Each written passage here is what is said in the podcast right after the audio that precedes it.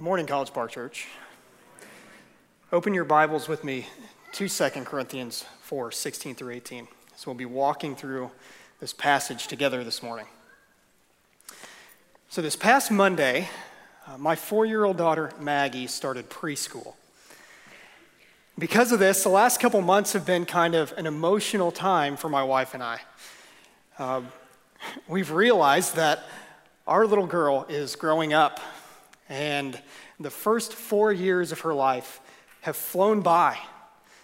And so preparing her for preschool um, has been kind of hard. And so just before preschool started, I think it was the weekend before, um, I was sitting on the couch with her watching some cartoons, and man, I just was struck with you know the quickness of life and um, the precious time I had with my little girl. And I couldn't help but tell her. So I leaned over, I gave her a hug, and I said, Maggie, I love you. I'm going to miss you when you go to school. She immediately said, I can't see the TV. that just hit me. That hit me. So I collected myself. I, I collected myself and I thought, you know, well, she's paying attention to the cartoons. Maybe she didn't hear me. So I repeated myself and I said, Maggie, did you hear me? I love you, and I'm going to miss you when you go to school. And this time, I could tell she got it.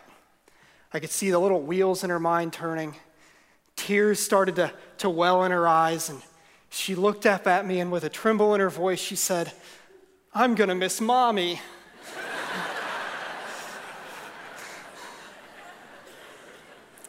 Now, that did not go how I had hoped. but I should have known, right? I'm, I'm not mommy, I'm daddy. I should have known.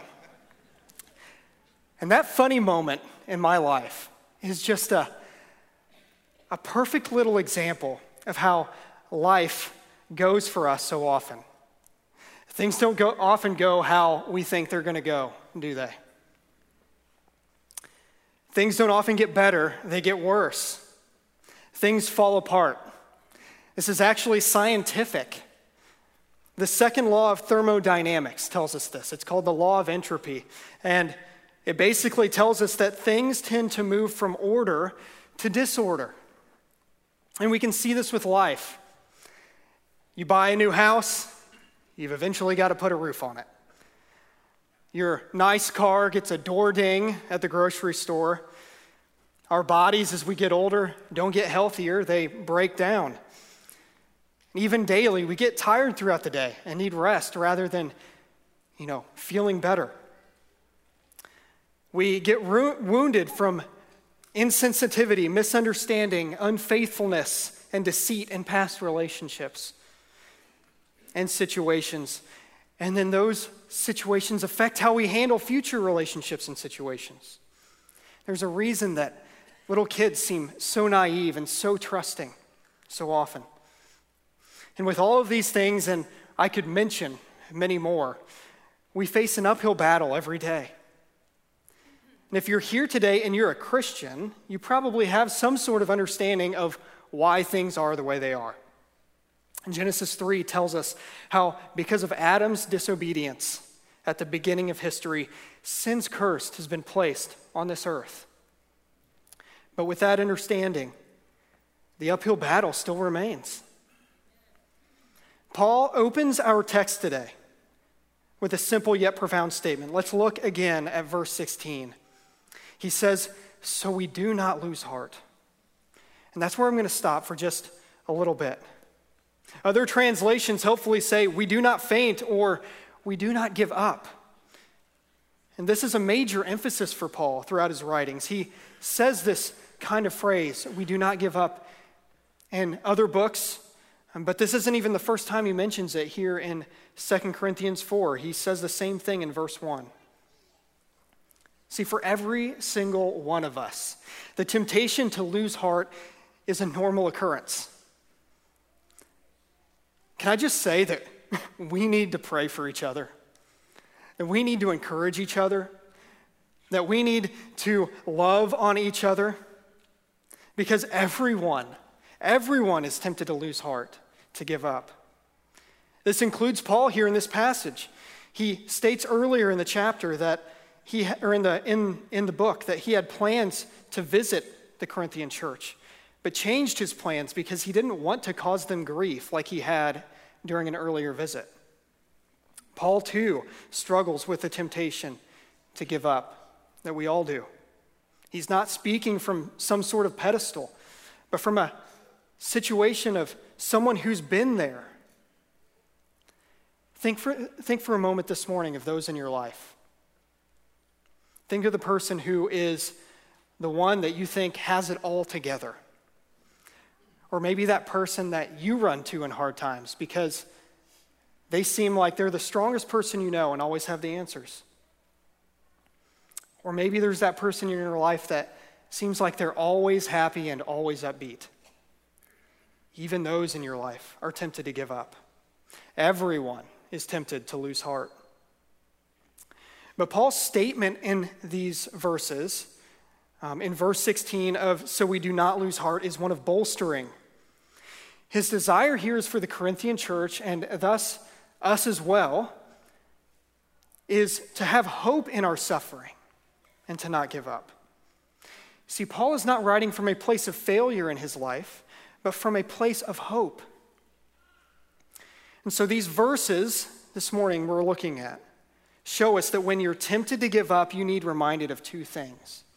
When you're tempted to give up, you need reminded of two things. First, God is working. God is working. And second, that glory is coming. Glory is coming. So let's first look at this idea in these verses that God is working. Let's read verse 16 together. He says, So we do not lose heart, though our outer self is wasting away, our inner self is being renewed day by day. Do you resonate with that term, wasting away? This is often the norm in the midst of life. It was for Paul. Listen to how he described his life. He said that he was hard pressed, perplexed, persecuted, struck down, and given over to death in, in chapter 4, verses 8 through 11. He says he experienced great pressure beyond the ability to endure and despaired life itself in chapter 1, verses 8 through 10. In other places in his writings, he says that he experienced imprisonment, floggings, exposure to death, 40 lashes minus one. He was beaten with rods, pelted with stones.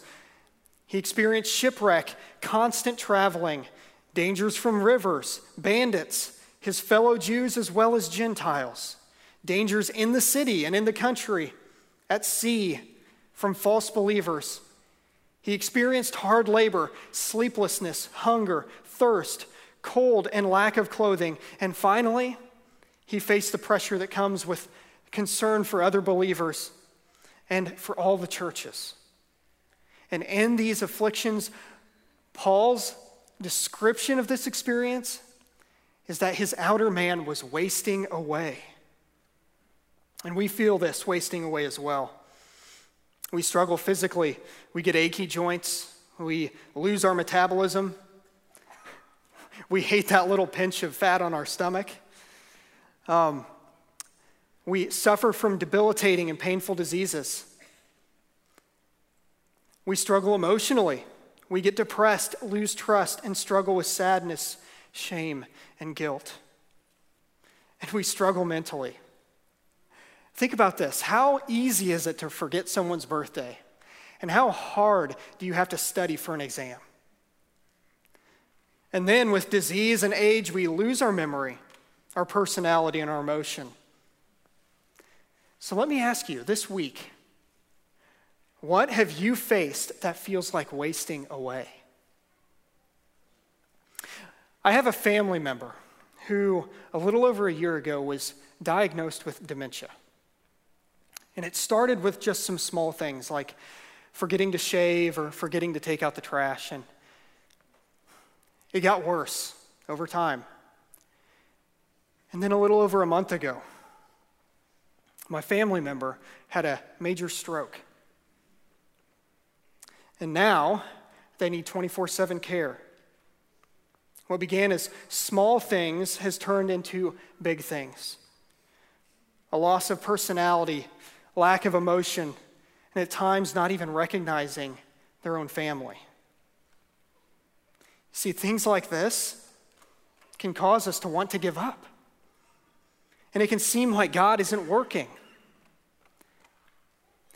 And this wasting away takes on an added level for the follower of Christ. Paul tells us in this very chapter in verses 1 and 2 that having the ministry by the mercy of God, we do not lose heart. But we have renounced disgraceful, underhanded ways.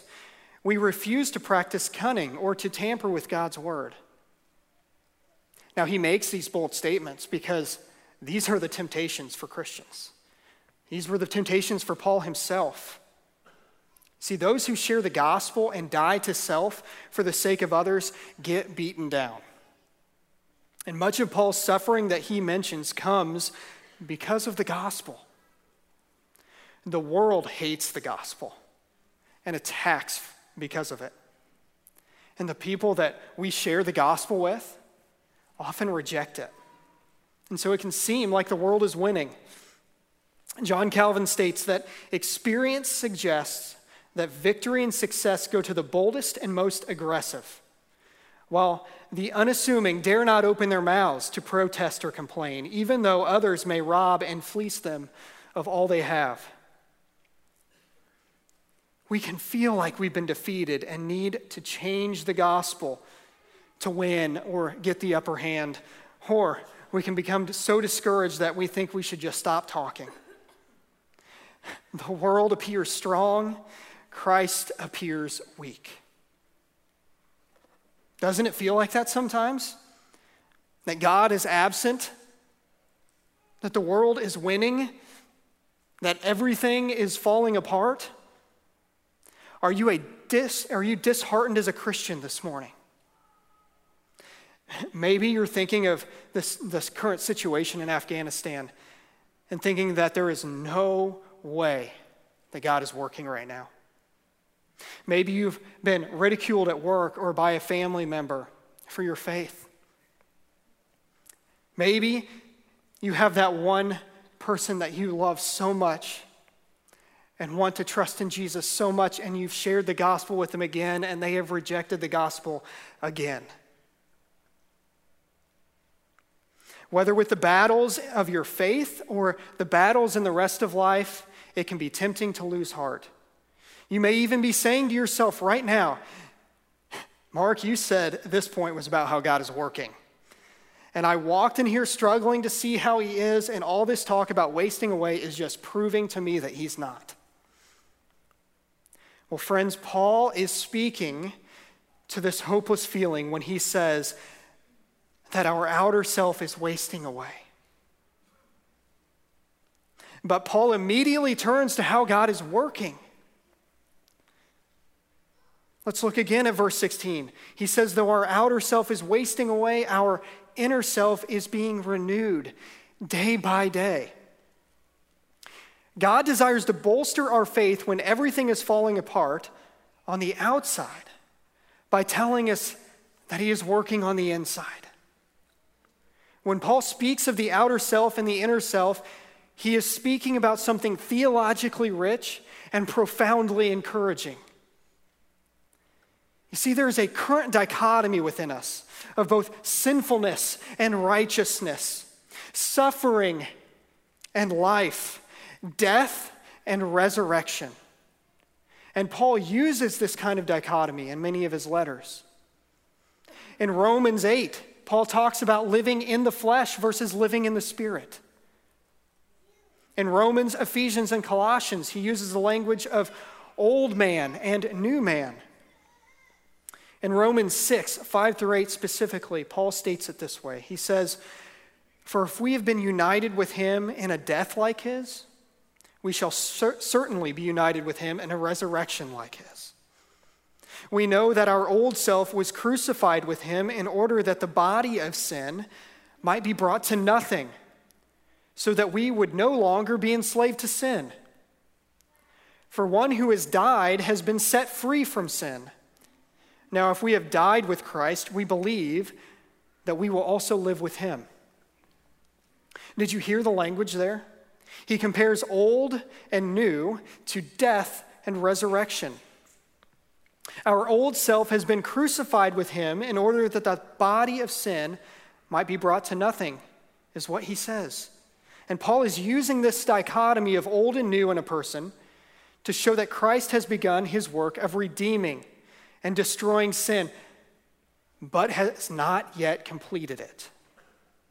Thus, we have a real sense that we are sinful and need to put to death the sin that we continually show.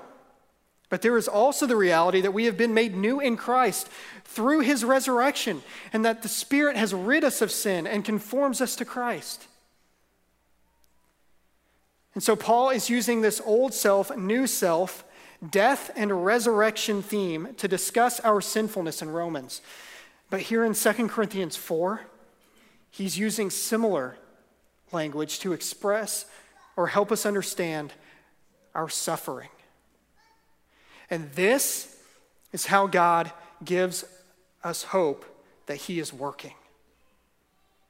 Look with me at 2 Corinthians 4 7 through 12, just a few verses earlier. It says, But we have this treasure in jars of clay to show that the surpassing power belongs to God and not to us.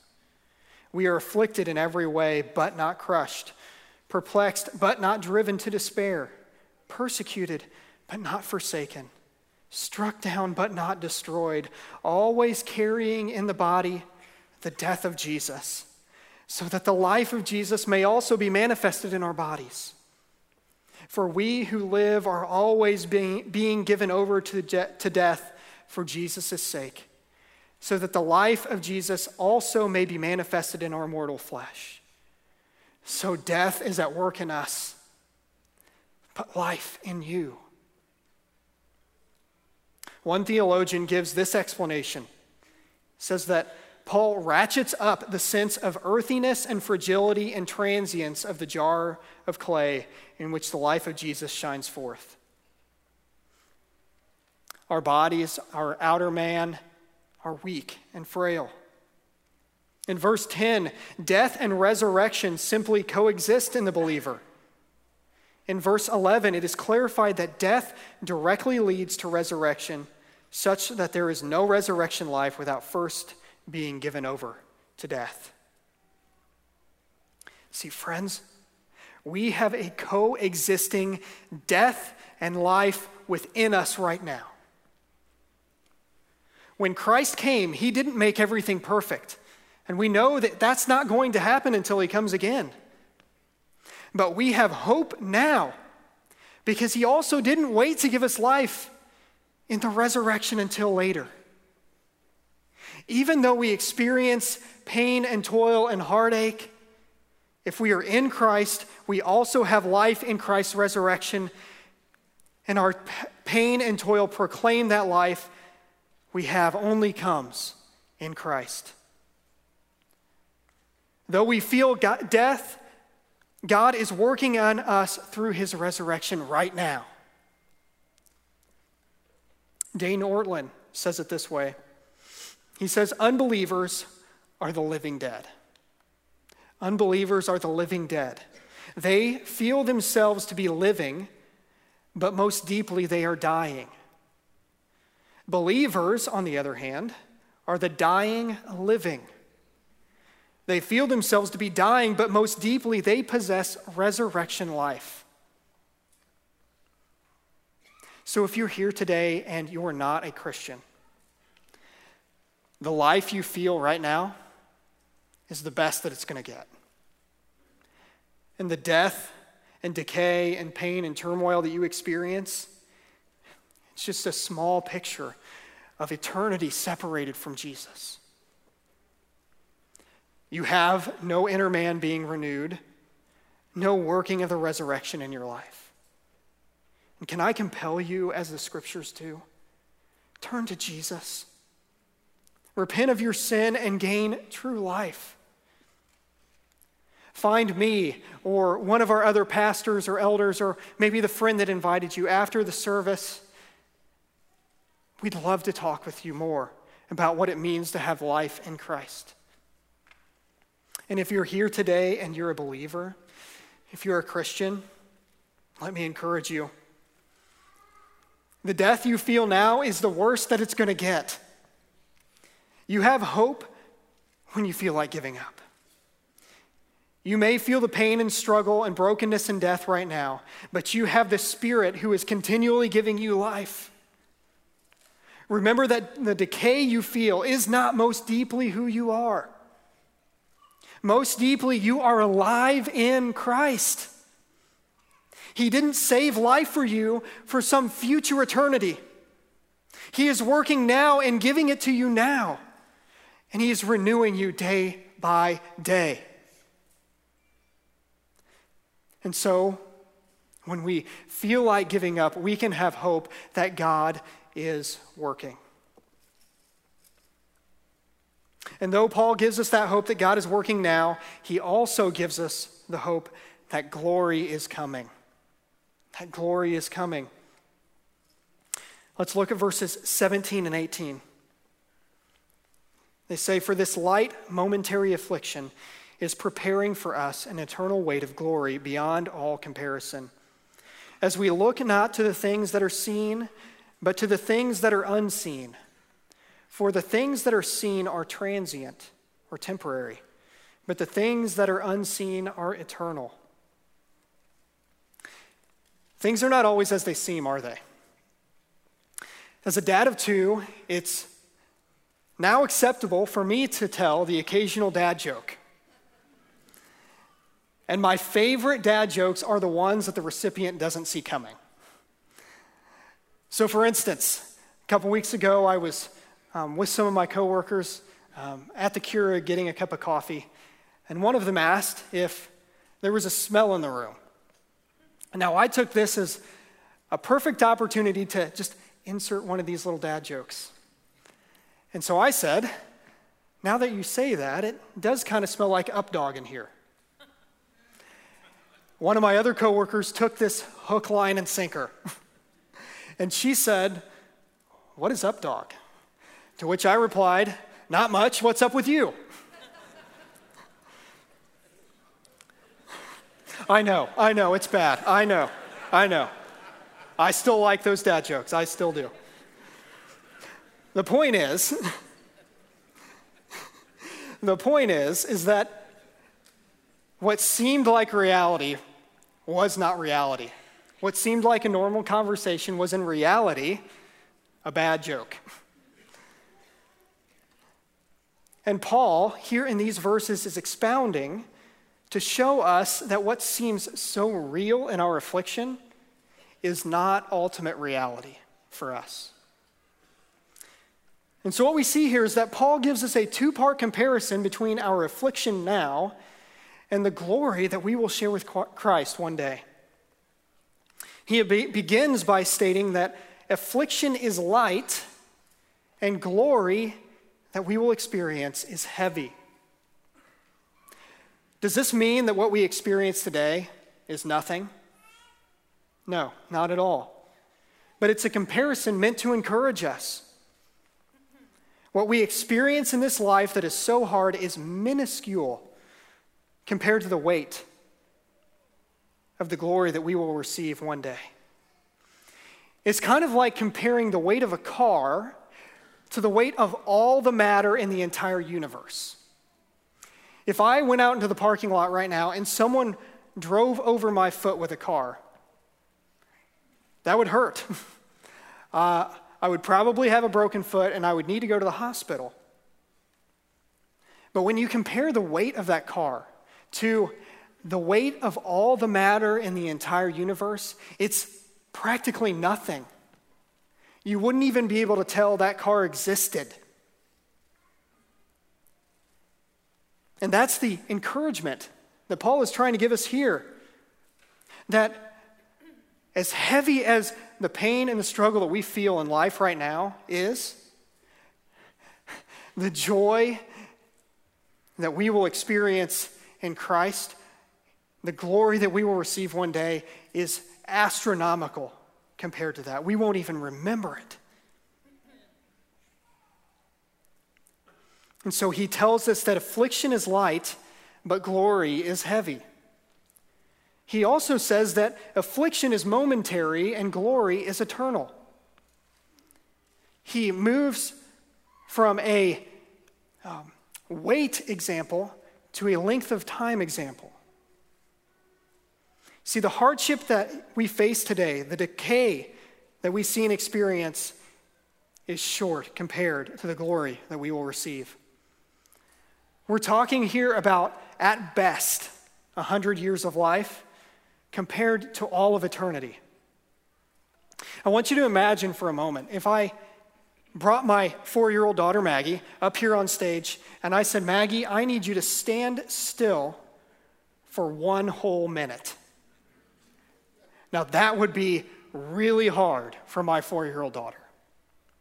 But if I told her, okay, you stand here for one whole minute, and then we're going to go home, we're going to pack our bags, and we are going to go to Kings Island for an entire week. And we are going to ride every ride you want to, no lines, just ride them over and over again. You're going to eat whatever you want, drink whatever you want. It's going to be unlimited fun for an entire week. That would make the struggle of standing here for a whole minute much easier for her. This is the kind of encouragement Paul is wanting to give us as well. Listen to what we have to look forward to in eternity. Revelation 21, verses 3 through 4 say, And I heard a loud voice from the throne saying, Behold, the dwelling place of God is with man he will dwell with them, and they will be his people. And God himself will be with them as their God. He will wipe away every tear from their eyes, and death shall be no more. Neither shall there be mourning, nor crying, nor pain any more, for the former things have passed away. See the point with this example? is that we will spend eternity without all suffering and affliction, and we will spend all of eternity in the presence of Jesus. The difficulty and decay we face now will be no more. And the appearance that God is weak or distant will be gone. We will experience unending joy in the presence of Jesus forever and ever and ever and ever. All we have to do is look to Jesus and His Word now for just a little while. And remember that He's sustaining us for a short while during this life. What a hope that glory is coming. But that isn't where Paul ends. Paul ends our text with a reminder of why it is so important to remember that God is working and glory is coming. Let's look again at verse 18. It says, As we look not to the things that are seen, but to the things that are unseen. For the things that are seen are transient or temporary, but the things that are unseen are eternal. See, the wasting away that we experience is so dangerous because it is what we see. It's what is right in front of our faces. The working that God is doing isn't visible. And the glory that is coming seems so far out of sight. Thus, if we focus on the things we see, we can be tempted to lose heart.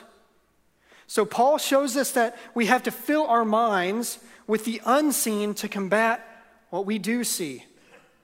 In the uphill battle of life, our focus can, come, can become extremely nearsighted, like we're in a fog and can only see an inch in front of our faces.